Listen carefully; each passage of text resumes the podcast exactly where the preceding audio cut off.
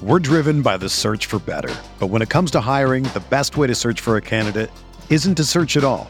Don't search match with Indeed. Indeed is your matching and hiring platform with over 350 million global monthly visitors, according to Indeed data, and a matching engine that helps you find quality candidates fast. Ditch the busy work. Use Indeed for scheduling, screening, and messaging so you can connect with candidates faster.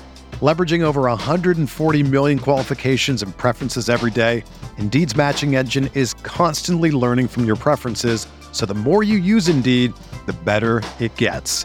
Join more than 3.5 million businesses worldwide that use Indeed to hire great talent fast. And listeners of this show will get a $75 sponsored job credit to get your jobs more visibility at Indeed.com slash BlueWire. Just go to Indeed.com slash BlueWire right now and support our show by saying that you heard about Indeed on this podcast. That's Indeed.com slash BlueWire. Terms and conditions apply. Need to hire? You need Indeed.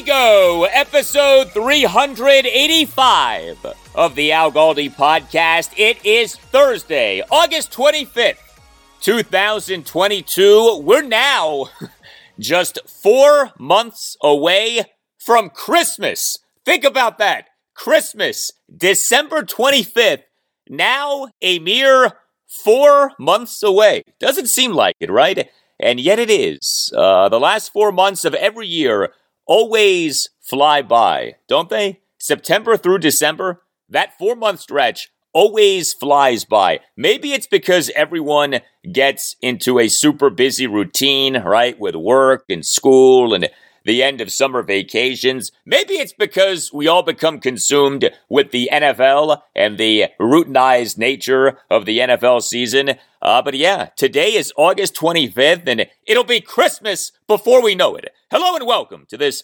Thursday installment of the Al Galdi podcast. Well, before you start worrying about Christmas, if in fact you even celebrate or care about Christmas, uh, we have our commanders about whom to be concerned. Uh, next segment, I have a jam packed commander segment for you. Uh, I will discuss more good news regarding Logan Thomas, who continues to track toward playing in week one. Uh, I will go in depth on the Commanders' offensive line.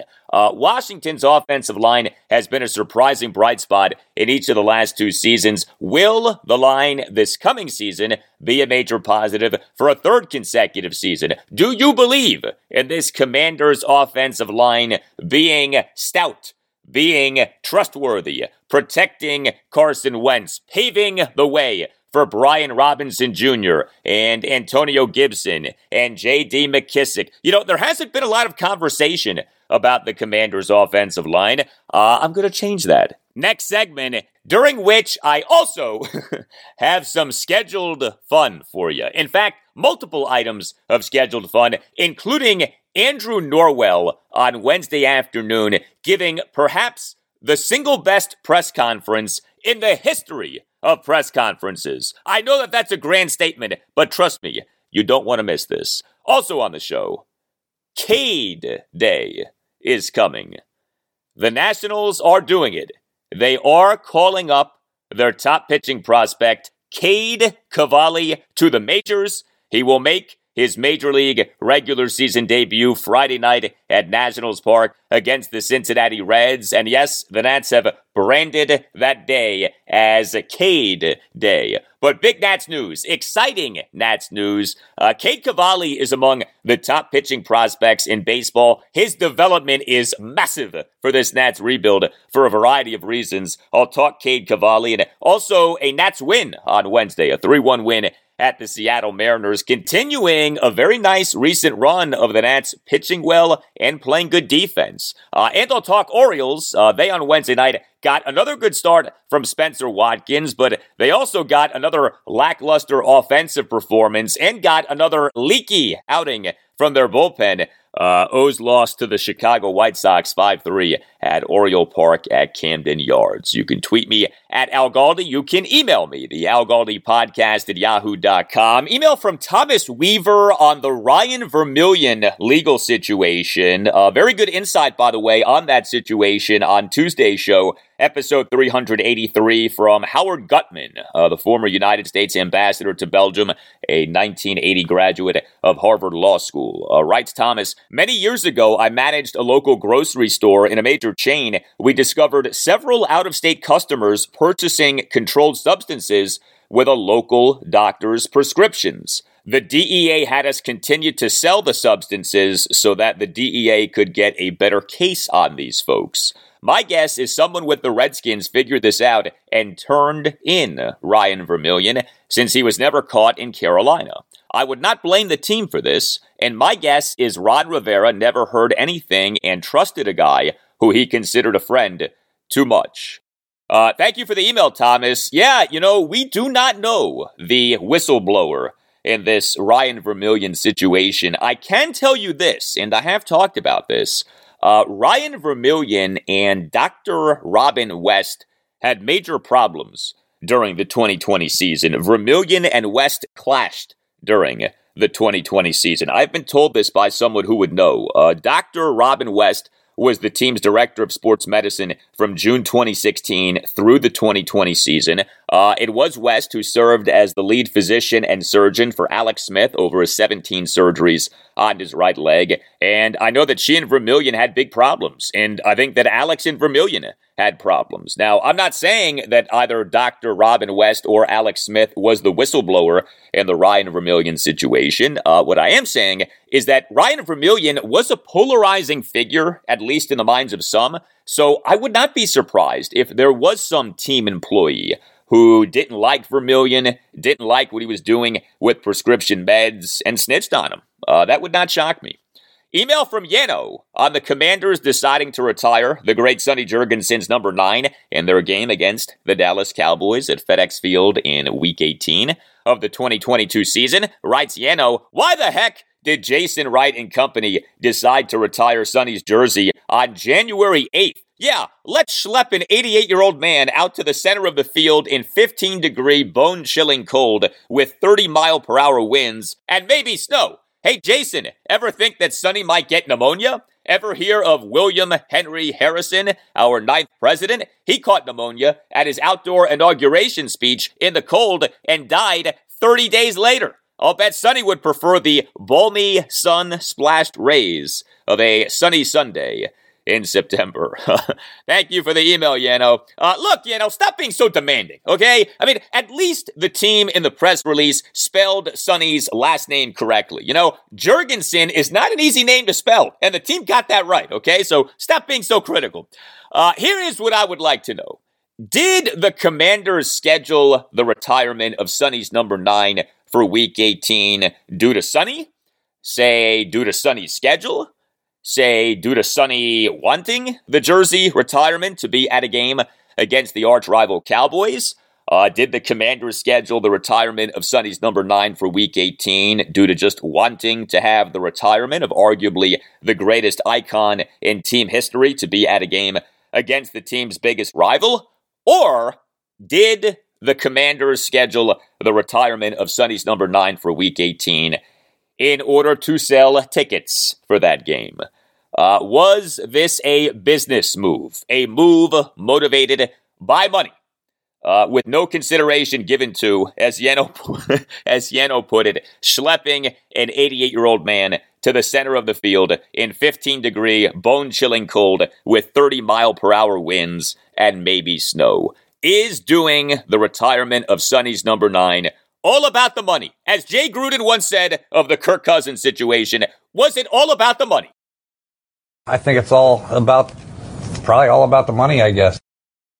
Yes, Jay, exactly. All about the money. Uh, we do not know the answer regarding why truly the commanders have scheduled the retirement of Sonny's number nine for week 18. I'm not just going to assume the worst, okay? But I am interested uh, in knowing why week 18 as opposed to, say, week three, uh, when the commanders will host Sonny's first NFL team the Philadelphia Eagles. Well, if it turns out that Sonny Jurgensen does suffer any harm from being out in the cold for the retirement of his number nine during the game against the Cowboys at FedEx Field in Week 18 of the upcoming NFL season, you know who Sonny should call, right? Paulson and Nace. Uh, no law firm does a better job of fighting for victims than Paulson and Nace does. If you have a case, contact Paulson and Nace. You can call Paulson and Nace at 202 902 7611. And when you call, make sure that you tell Paulson and Nace that Al Galdi sent you.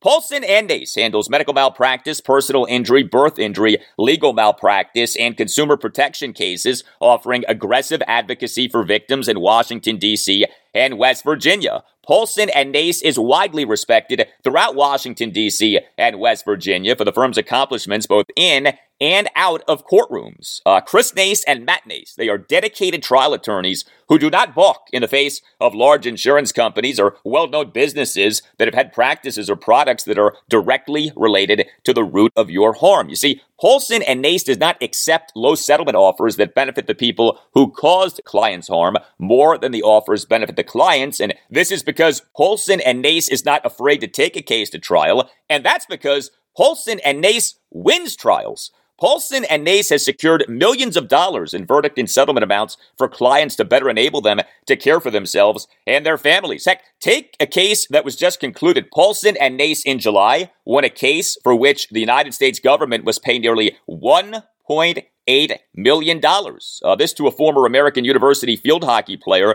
because of a military doctor's failure to diagnose and treat the student for a 2011 concussion that left her with permanent symptoms. Uh, you may have heard about this. Paulson and Nace defeated the U.S. government. Uh, again, if you have a case, contact Paulson and Nace. If you feel that you've been wronged, if you think that you've been wronged but aren't sure, call Paulson and and schedule a no obligation appointment. Yet you're obligated to nothing. Call Paulson and at 202 902 7611. That's 202 902 7611. When you call, make sure that you tell Paulson and Nace that Al Galdi sent you. Schedule a no obligation appointment by calling 202 902 7611. You can also visit paulsonandnace.com. That's paulsonandnace.com. Just make sure that you tell Paulson and Nace that Al Galdi sent you. Paulson and Nace. If you're the case, contact Paulson and Nace.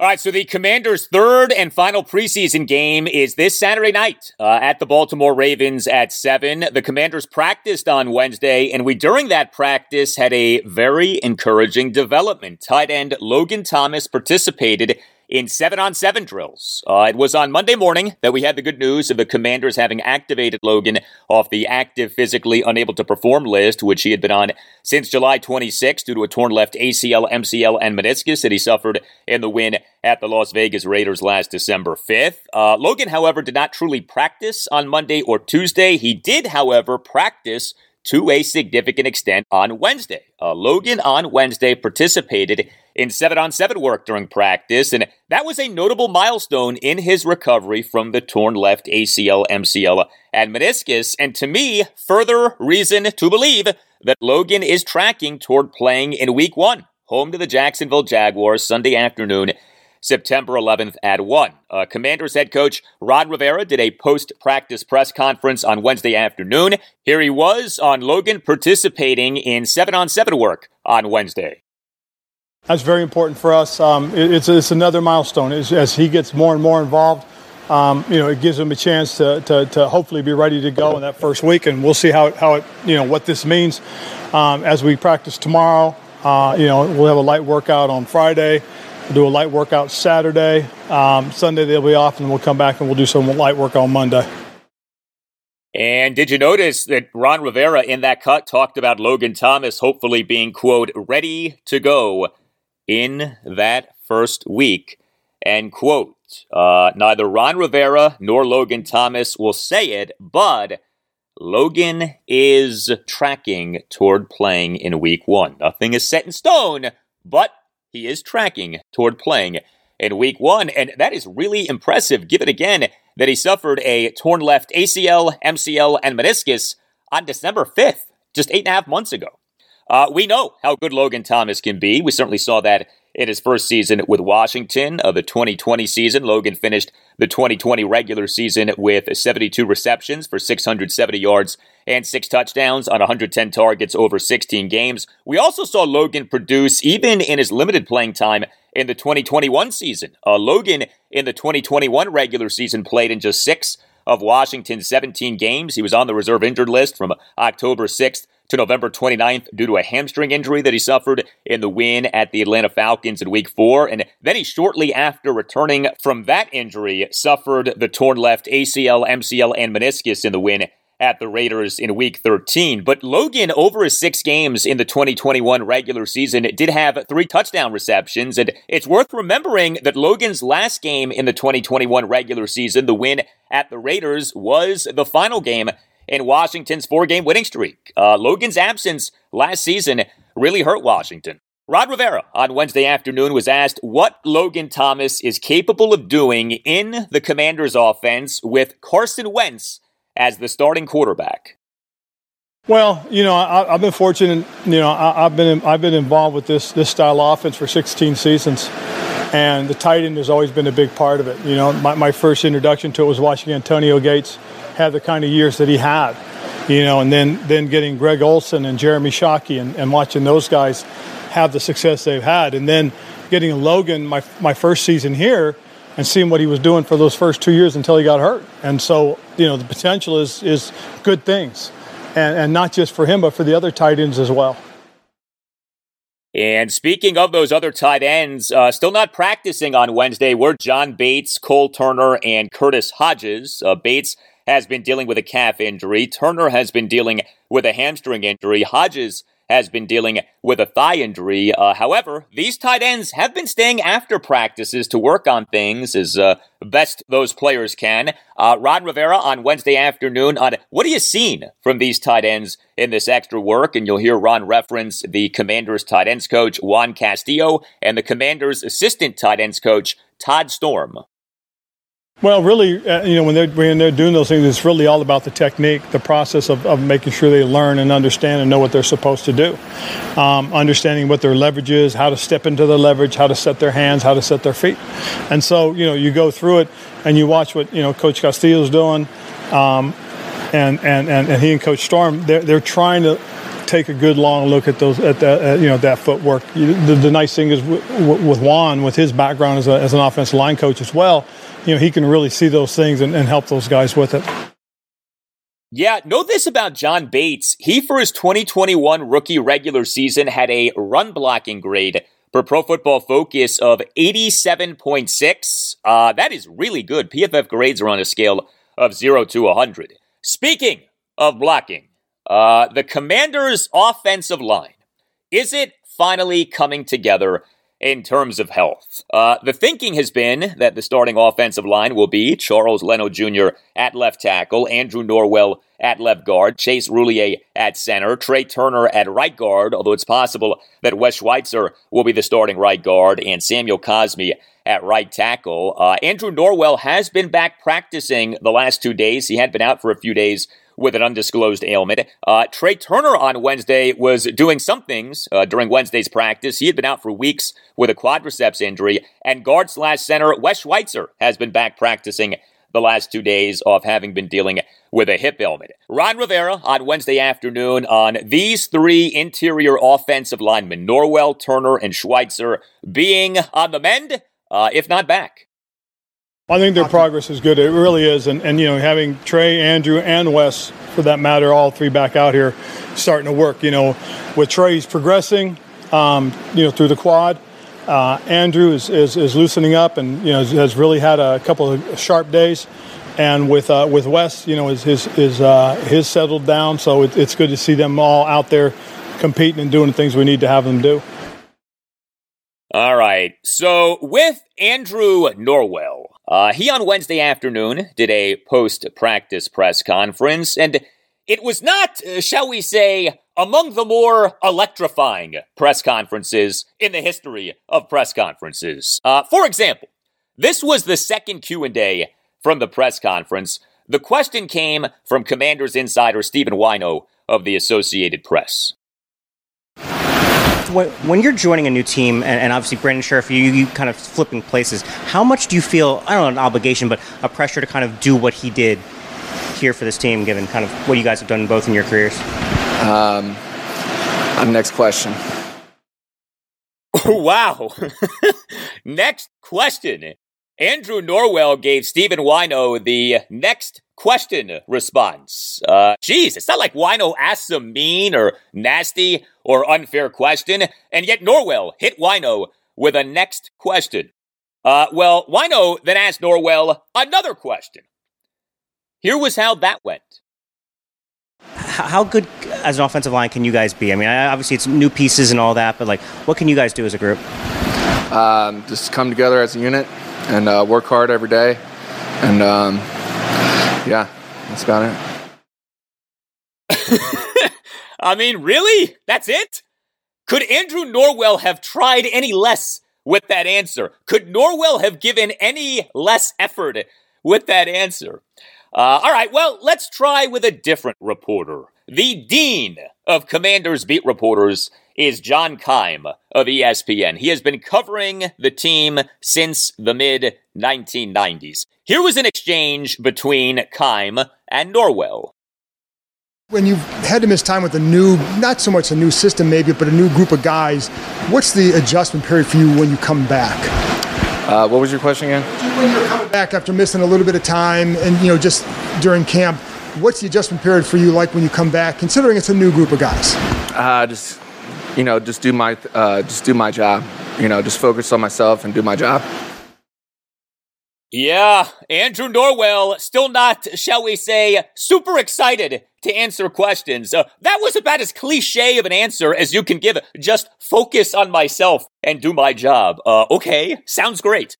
Uh, hey, maybe Andrew Norwell just isn't someone who likes to talk about himself. You know, maybe the way to get Norwell going is to ask him about somebody else. So let's try that. I mean, one of the more exciting Commanders developments over the last few weeks has been the rise of rookie running back Brian Robinson Jr., right? The Commanders took him in the third round of the 2022 NFL Draft. He is a physical, bruising, yardage after contact generating back. Uh, here was an exchange between John Keim and Andrew Norwell on Brian Robinson Jr.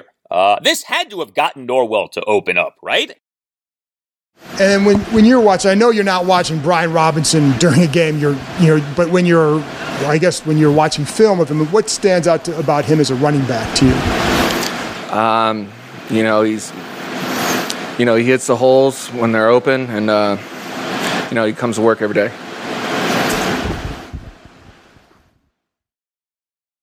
Nah, it turns out that a question about Brian Robinson Jr. did not get Andrew Norwell to put any effort into an answer. Uh, look, not every player likes talking to reporters. That Andrew Norwell on Wednesday afternoon pretty clearly had zero interest in talking to reporters is fine. Uh, that doesn't make him a bad guy. I would just say two things. Number one, uh, I hope that Andrew Norwell's blocking is a lot better than his press conferences. And number two, he may not want to give good answers, but that doesn't mean that we can't have some scheduled fun with his answers. Uh, well, what matters much more than Andrew Norwell's answers at a press conference is just how good is the Commanders' offensive line going to be this coming season? What is the truth about the Commanders' offensive line for the 2022 season. I'll get to that in moments, but the truth about buying a home in the Washington, D.C. area is that now is the time. And so that's why you gotta get with Kellen Hunt as your real estate agent. Visit closeitwithkel.com. That's closeitwithkel, K-E-L-L dot com. Book a call with Kellen Hunt to discuss your real estate needs and make sure that you tell Kel that Al Galdi sent you. Yeah, the time for buying a home in the Washington, D.C. area is now. The rise in mortgage rates has led to a rise in inventory, leading to a reduction in prices. Uh, I read to you from D.C. Urban Turf, quote, Inventory has bottomed out in the region with big increases in the availability of both single family detached homes and townhomes in many local markets. And quote, now is the time to buy, especially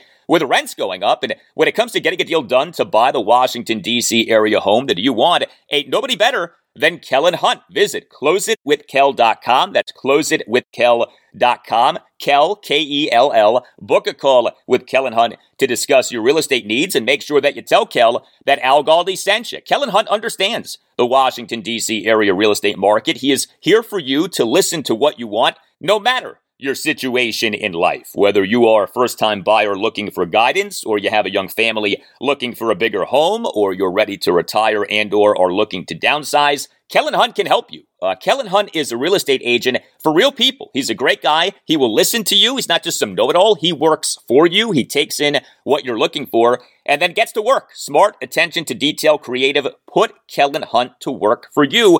And Kellen Hunt is willing to put a portion of his commission back in your pocket. Yeah, you, the buyer, get a piece of the action. Kellen Hunt understands what buyers like you are facing, and he wants to help. So visit closeitwithkel.com. That's closeitwithkel, K-E-L-L dot com. Book a call with Kellen Hunt to discuss your real estate needs and make sure that you tell Kel that Al Galdi sent you. You have nothing to lose. Visit closeitwithkel.com. Book your introductory call with Kellen Hunt at closeitwithkel.com. If you are trying to buy a home in the Washington, D.C. area, you will do well by going with Kel. Visit closeitwithkel.com and tell Kel that Al Galdi sent you. So if I asked you which position group has been the biggest bright spot for Washington over the last two seasons, there's a pretty good chance that your answer would be the offensive line. Uh, the Commanders and John Matsko have one of the most respected offensive line coaches in the NFL. Uh, John Matsko, to me, is Washington's best offensive line coach since the greatest offensive line coach in franchise history, Joe Bugel. And what's interesting about that is that Matsko has been an NFL offensive line coach in some form since 1992. Uh, it was in 1992 that John Matsko was the offensive line coach for the Phoenix Cardinals, not the Arizona Cardinals, the Phoenix Cardinals. And who was the Cardinals head coach at the time? Joe Bugel. How about that? John Matsko now is 71.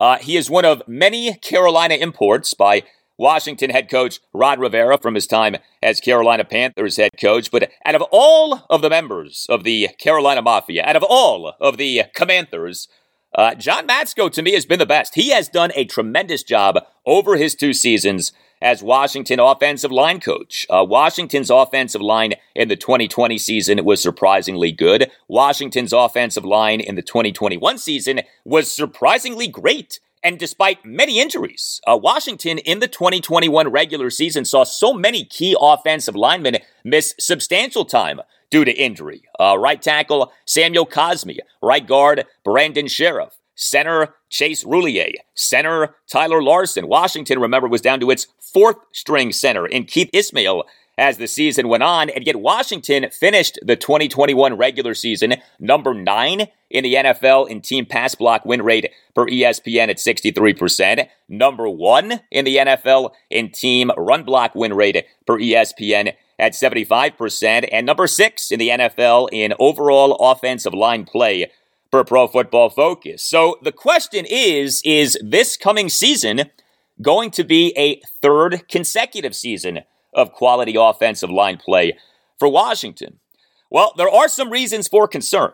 Uh, the starting right tackle, Samuel Cosmi, is a very talented second year player, but he, in his 2021 rookie season, did play in just nine of Washington's 17 regular season games. Uh, Cosmi was banged up a lot last season.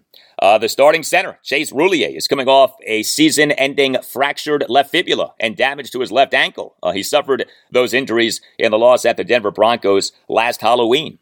Uh, the guy who many presumed to be the starting right guard, Trai Turner, who the Commanders in May signed as an unrestricted free agent, uh, he only now is ramping up off having missed weeks due to a quadriceps injury, and he has not been good over the last two seasons. Uh, Turner in the 2020 regular season for the Los Angeles Chargers played in just nine games due to a groin injury. His overall grade for Pro Football Focus for the 2020 regular season was a horrendous 34.8.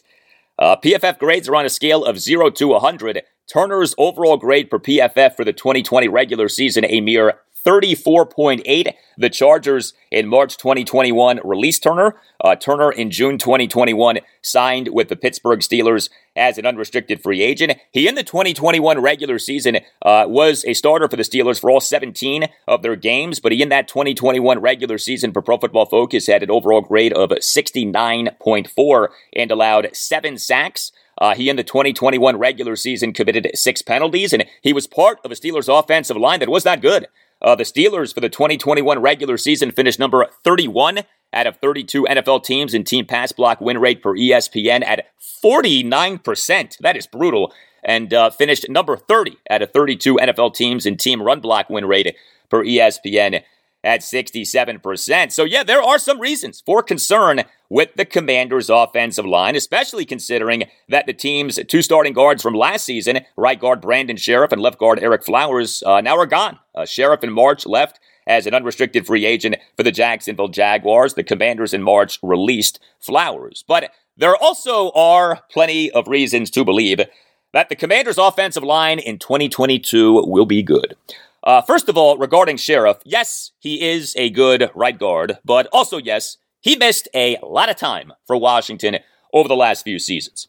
Uh, you look at who's still here. Charles Leno Jr. did a really nice job as Washington's starting left tackle last season, and Leno has been a pillar of durability in his NFL career. Charles Leno Jr. hasn't missed a regular season game since the start of the 2015 season, and he's only entering his age 31 season. Charles Leno Jr. is not nearly as old as you might think. Uh, Andrew Norwell, the Commanders' new starting left guard, uh, okay, so maybe he's not Captain Charisma at his press conferences, but he, for the most part, has been durable. Uh, Norwell, over his last six seasons, 2016 through 2021, has played in 89 of a possible 97 regular season games. He was ranked by Pro Football Focus as being the number eight free agent interior offensive lineman in the 2022 NFL offseason. The Commanders in March signed Norwell as an unrestricted free agent. Uh, and if Samuel Cosmi and Chase Roullier are healthy, and those are two significant ifs, but if those guys are healthy, uh, they are good players. And the Commanders do have offensive line depth in swing tackle Cornelius Lucas who the team this past March astutely re-signed as an unrestricted free agent, uh, and guard slash center Wes Schweitzer. And the depth will be even better once center Tyler Larsen comes off the reserve physically unable to perform list. Uh, he got placed on that on Tuesday morning, meaning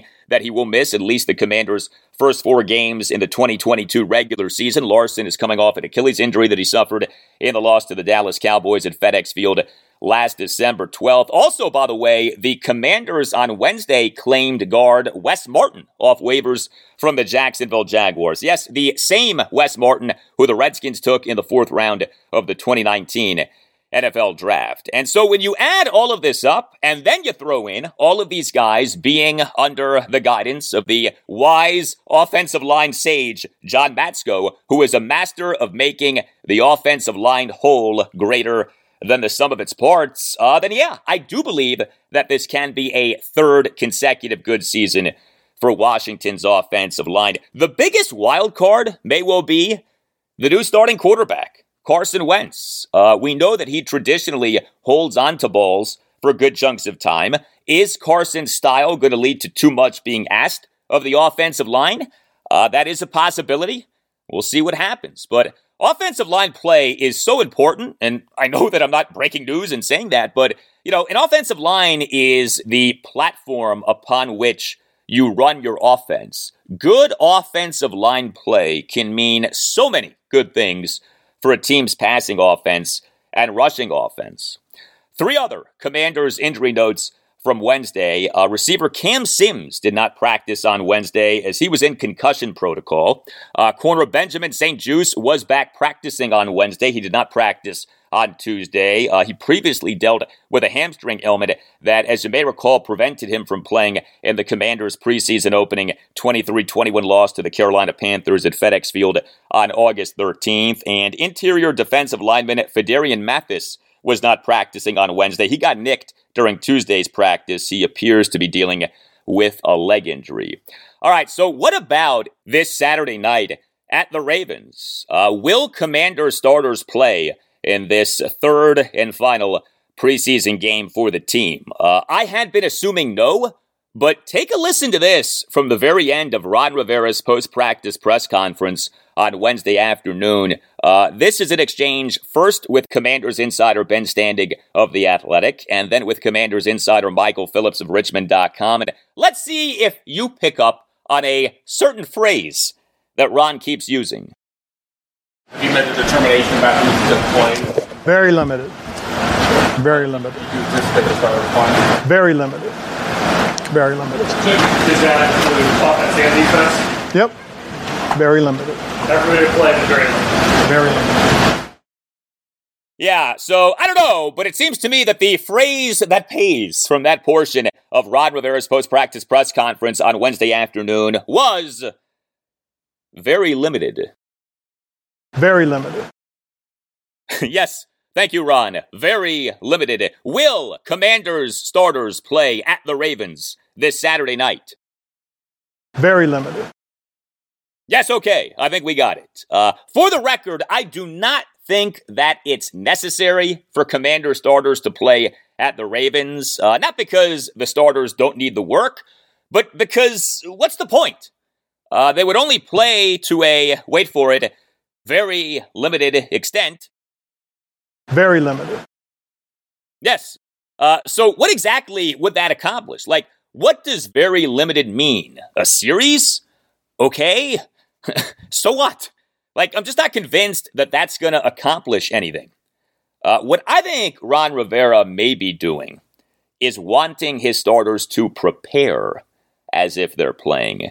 And then Ron, shortly before kickoff, will tell them that they are not playing. Uh, I do think that that's very much a possibility. I can't remember the last time that a significant number of Washington starters or even key players played in a preseason finale. Uh, although, one of the funniest things that I have ever seen did involve a Redskin starter playing a lot in a preseason finale. September 2nd, 2010, the Redskins' preseason ending 2010 loss at the Arizona Cardinals, Skins head coach Mike Shanahan embroiled in a bitter battle with interior defensive lineman Albert Haynesworth over a variety of issues. And so Mike had Albert play a ton in that preseason finale, including in the fourth quarter of that preseason finale. Albert in that game played deep into the fourth quarter. I was doing the official Redskins postgame show on the Redskins radio network at the time. This was a game again at Arizona. So the game kicked off late. I was taking calls like late into the night, you know, two, three in the morning. And I was talking about this. Like this was such a big thing, right? Albert Haynesworth playing in the fourth quarter of the preseason finale. You talk about making a guy humble, or at least trying to make a guy humble. Uh, Mike had Albert playing deep into the fourth quarter of the preseason finale. Make him humble! Yes, as the Iron Sheik would say, make him humble. Up next, I'm talking Nationals. It is finally happening. The Nats are calling up their top pitching prospect, Cade Cavalli, to the majors. He will make his Major League regular season debut this Friday night. I'll react to that and to a 3 1 Nats win at the Seattle Mariners. Straight ahead.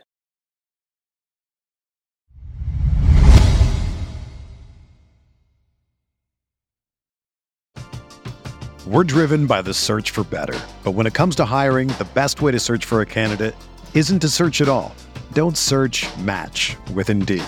Indeed is your matching and hiring platform with over 350 million global monthly visitors, according to Indeed data, and a matching engine that helps you find quality candidates fast. Ditch the busy work. Use Indeed for scheduling, screening, and messaging so you can connect with candidates faster. Leveraging over 140 million qualifications and preferences every day, Indeed's matching engine is constantly learning from your preferences, so the more you use Indeed, the better it gets. Join more than 3.5 million businesses worldwide that use Indeed to hire great talent fast. And listeners of this show will get a $75 sponsored job credit to get your jobs more visibility at Indeed.com slash BlueWire. Just go to Indeed.com slash BlueWire right now and support our show by saying that you heard about Indeed on this podcast. That's Indeed.com slash BlueWire. Terms and conditions apply. Need to hire? You need Indeed. When you need mealtime inspiration, it's worth shopping Kroger, where you'll find over 30,000 mouthwatering choices that excite your inner foodie. And no matter what tasty choice you make, you'll enjoy our everyday low prices, plus extra ways to save, like digital coupons worth over $600 each week. You can also save up to $1 off per gallon at the pump with fuel points. More savings and more inspiring flavors make shopping Kroger worth it every time. Kroger, fresh for everyone. Fuel restrictions apply.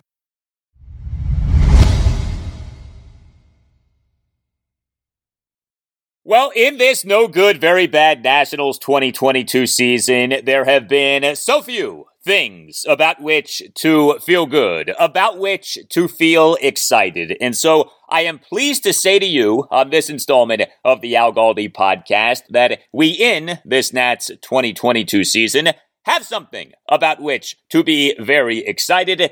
The Nats finally are calling up their top pitching prospect, Cade Cavalli and he will be their starting pitcher for their next game, home to the Cincinnati Reds, Friday night at 7.05. We have been talking about Cade Cavalli for quite some time now. Uh, the Nats took him with the number 22 pick in the 2020 MLB draft out of the University of Oklahoma. He currently is the number 58 prospect in baseball per MLB pipeline. Uh, he was among the Nats non-roster invitees to 2022 Nat spring training. He, this season for AAA Rochester, got off to a really bad start. He over his first seven starts for Rochester in the 2022 season had an ERA of 762, but he lately has been really good. Last seven starts, 36 and two thirds innings, ERA of 147, 43 strikeouts versus 12 walks. Uh, he certainly looks the part to whatever extent that matters. He's listed as being 6'4 and 240 pounds, and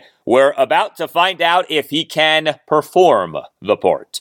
Uh, the Nats so need Cade Cavalli to pan out. You really can't emphasize that enough. The number one reason that the Nats are in the state that they're in is the bad job that the team has done of drafting and developing players for years now.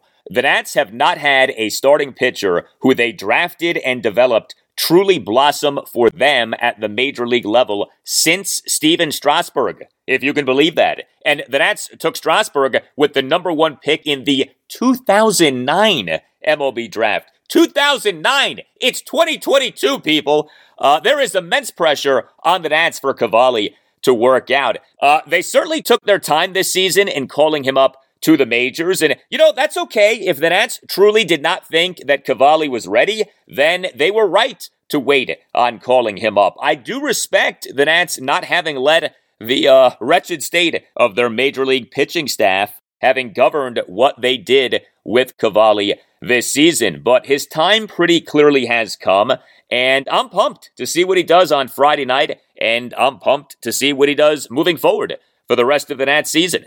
Uh, Cade Cavalli's major league regular season debut on Friday night to me is the biggest major league regular season debut for a Nats pitcher since Stephen Strasburg's June 8th, 2010. I mean that.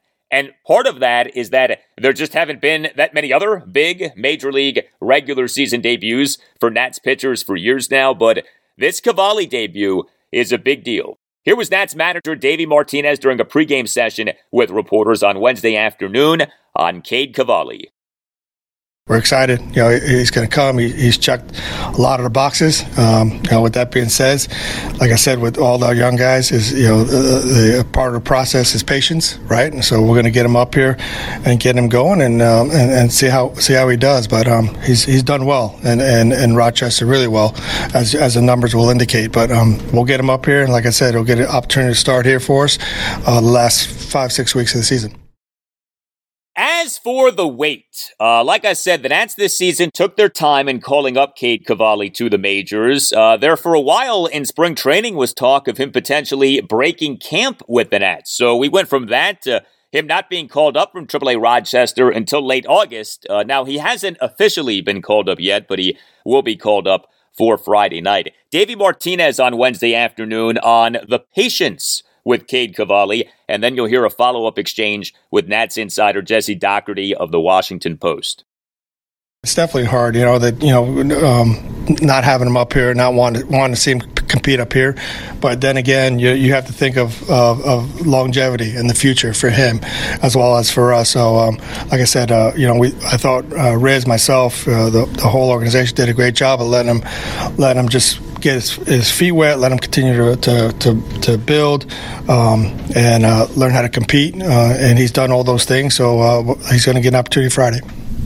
Steve, when you mentioned the patience aspect, are you um, are you telling us? Are you also kind of telling yourself? Like, who's that message no, mostly for? It's, it's it's it's me, everybody. I mean, I mean, we really, we really got to understand, you know, that hey, he's worked really hard, but yet he's you know he's fairly young, especially young to the pitching part of it, right? right. So um, there's going to be kind of a, a, little bit of a process. You know, we all want him to do well you know that's that's one thing for sure. Everybody, you know, we want him to come up here and succeed, but um, it's going to come with you know we are just going to have to take some time and take our time with him, and um, and he's going to have to learn, still learning a lot of different things. So, uh, but um, his stuff definitely, you know, his stuff definitely plays. It really does. So, um, like I said, we'll, we'll, get an opportunity to get him up here and uh, put no pressure on him. Just let him go out there and compete.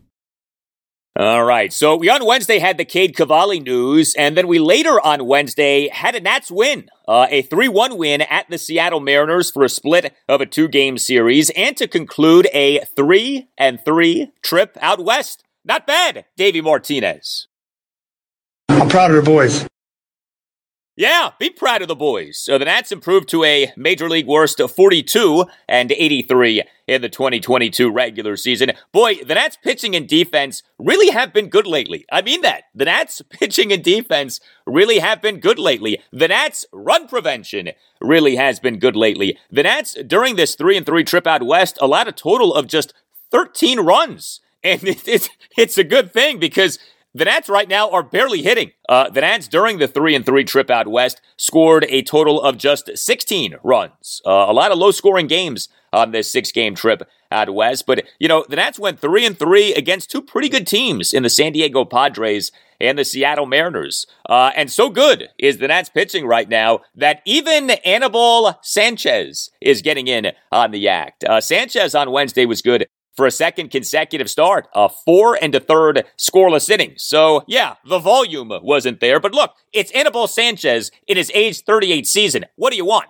Four and a third shutout innings. To me, you take that and run with it if you're the Nats. Uh, he gave up just two hits, a double and a single. He issued two walks and a hit by pitch. He recorded two strikeouts. Uh, he over his four and a third innings through 81 pitches, 46 strikes, versus 35 balls. Look, he was far from dominant, okay? He remains a road to nowhere for the rebuilding Nats. Again, age 38 season. But Anibal Sanchez on Wednesday was effective, uh, just like he was at his previous start. Uh, Sanchez in a 3 1 win at the Padres last Thursday night, one run in five innings. Uh, he gave up just one hit, which was a one out solo homer by the former Oriole, Manny Machado, in the bottom of the fourth to tie the game at one. Sanchez came into that game with an ERA of 720 over six major league starts in the 2022 regular season. So for him over his last two starts now to have allowed just one run in nine and a third innings, that is improvement. Uh, the Nats bullpen on Wednesday was good. Uh, the Nats bullpen, for the most part lately, has been really good. Four Nats relievers on Wednesday combined to allow one run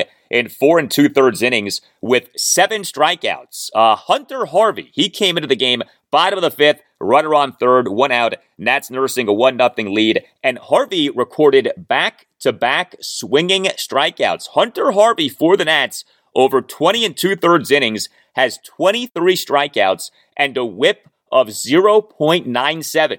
Uh, he was out from April 21st to July 10th with a right pronator strain. The Nats this past March claimed Harvey off waivers from the San Francisco Giants. He always has had talent. He just has been so injury prone. I mean, he has been as injury prone as like any pitcher who you will ever see. The Orioles took Hunter Harvey with the number 22 overall pick in the 2013 MLB draft, but this season is only his age 27 season. He's actually still pretty young, and for however long he stays healthy, he usually is effective, and he has been quite effective for the Nats. Uh, Victor Arano on Wednesday, one and a third scoreless innings with two strikeouts. Carl Edwards Jr. on Wednesday, one run in one and a third innings with two strikeouts. He in the bottom of the seventh faced two batters, got two outs, including striking out J.P. Crawford looking for the third out. Uh, Edwards in the bottom of the eighth did give up a game tying two out solo homer to Julio Rodriguez to left field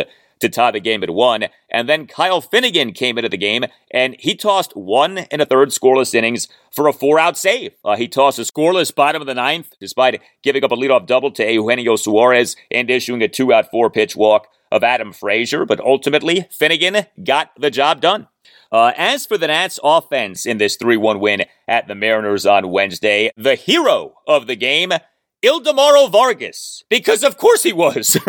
uh, Ildemaro Vargas has supplanted Maikel Franco as the Nats' number one third baseman. And Vargas, who isn't known for his hitting, continues to hit.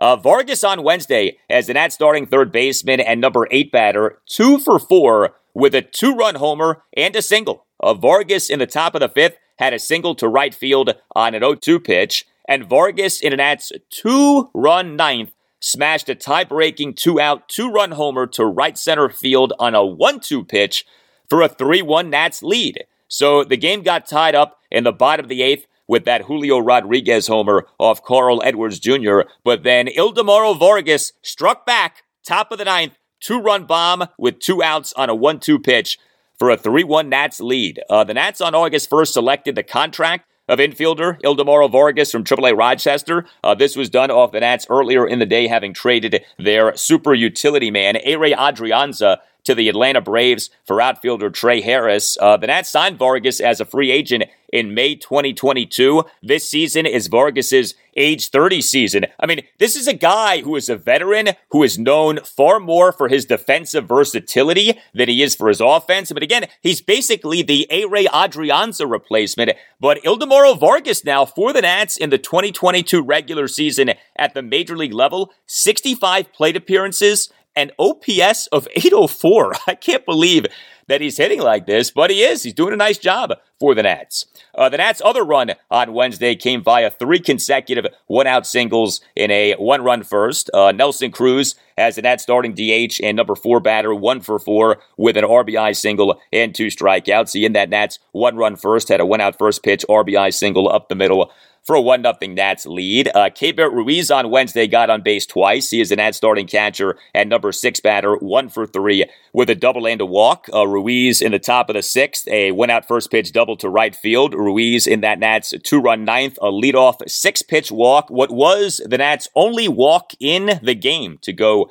with nine hits. Uh, the Nats, after the win on Wednesday, did make a roster move. They optioned pitcher Cory Abbott to AAA Rochester. No game for the Nats on Thursday. Next up for them is a three game series against the Cincinnati Reds at Nationals Park. Game one Friday night at 7.05. Yes, Cade Cavalli will be the Nats starting pitcher. Game two Saturday night at 7.05. Paolo Espino will be the Nats starting pitcher. And game three Sunday afternoon at 1.35. Patrick Corbin will be the Nats starting pitcher. The Nats are skipping a start for Josiah Gray in order to monitor his workload, so some more changes are likely coming to the Nats rotation. But for now, the biggest change, Cade Cavalli is a part of the Nats rotation.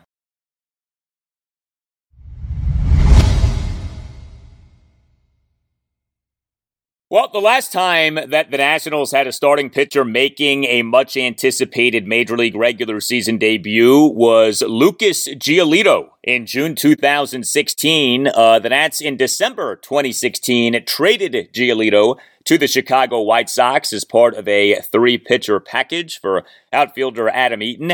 Uh, Giolito does remain on the White Sox. The Orioles faced Giolito on Wednesday night, and the results were not good for the O's. Uh, a 5 3 loss to the White Sox at Oriole Park at Camden Yards in game two of a three game series. O's in the 2022 regular season now 64 and 59 and two and a half games behind the Seattle Mariners for the American League's third wild card spot. Lucas Giolito on Wednesday night, one run in six and a third innings. Although he's not having a good season, uh, his ERA for the 2022 regular season over 23 starts is 514.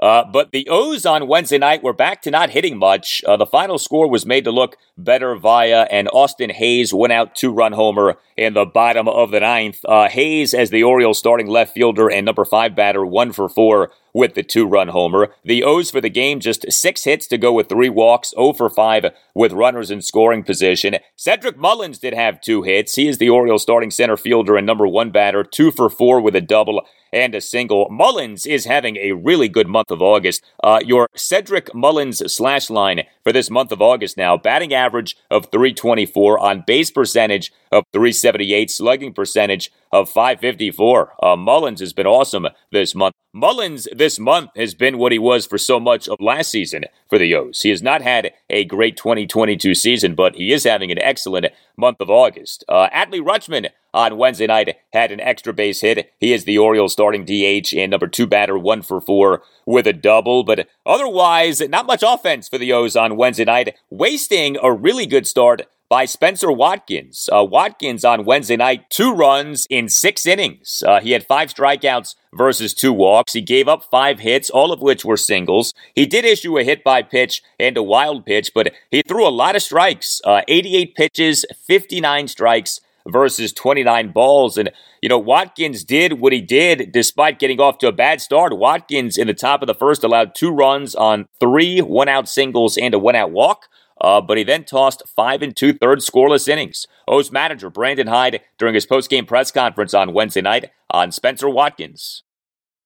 Yeah, I thought he did a great job. You know, first inning was a little, little shaky, much of hard contact, and gave up a couple runs, but then settled in after that. And uh, you know, two-one game kept us right there.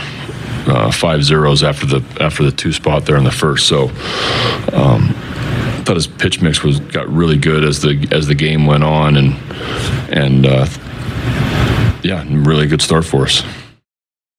Yes, it was. Uh, Spencer Watkins now in the 2022 regular season, 18 major league games, 17 starts, ERA of 396. I mean, he has been good. Two consecutive good outings for him now. Watkins in his previous outing, 3 2 loss to the Chicago Cubs at Oriole Park at Camden Yards last Thursday afternoon. One run in five and two thirds innings. But not good right now is the Orioles bullpen. Uh, you know, a lot has been asked of this Orioles bullpen this season. The bullpen, for the most part, has been tremendous, but we are now starting to see the bullpen falter. And you wonder if we are seeing the workload that has been thrust upon this Orioles bullpen finally catching up to the bullpen. Uh, four Orioles relievers on Wednesday night combined to allow three runs in three innings on seven hits, four walks, and a wild pitch. Now, all seven of the hits were singles. Heck, all 12 of the White Sox's hits on Wednesday night were singles, so there was some bad luck in play. Uh, also, Brandon Hyde on Wednesday night did not use his A bullpen. We did not see Felix Bautista. We did not see Cionel Perez. We did not see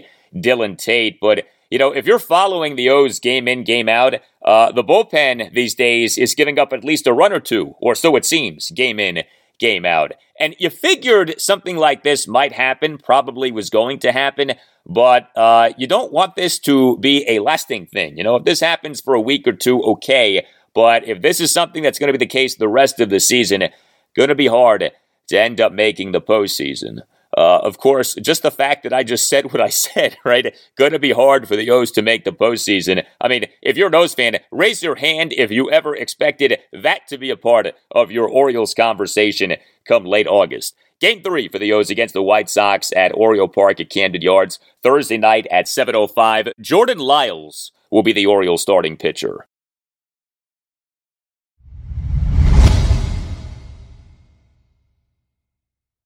And that will do it for you and me for now. Keep the feedback coming. You can tweet me at Al Galdi. You can email me, the Al Galdi podcast at yahoo.com. Friday show, episode 386, will feature a special guest talking commanders, NFL analyst Samuel Gold the creator of Sam's Film Room on YouTube. He has 97,000 plus subscribers to his YouTube channel, and he on his YouTube channel has put together a tremendous film breakdown of the Commanders' third down defense in the 24 14 preseason loss at the Kansas City Chiefs this past Saturday. Uh, Samuel Gold is a big Commanders fan, and he and I are going to conduct a deep dive on this Commanders' third down defense. What went wrong at the Chiefs and why? Who's to blame? And what's going to happen with Washington's third down defense come the regular season off the team's third down defense having been so bad last season. Uh, also, on Friday's show, I'll talk Orioles. The O's on Thursday night at 7.05 will begin game three of their three-game series against the Chicago White Sox at Oriole Park at Camden Yards. Have a great rest of your Thursday, and I'll talk to you on Friday when, you're joining a new team, and, obviously Brandon Scherff, you, you kind of flipping places, how much do you feel, I don't know, an obligation, but a pressure to kind of do what he did here for this team, given kind of what you guys have done both in your careers? Um, next question.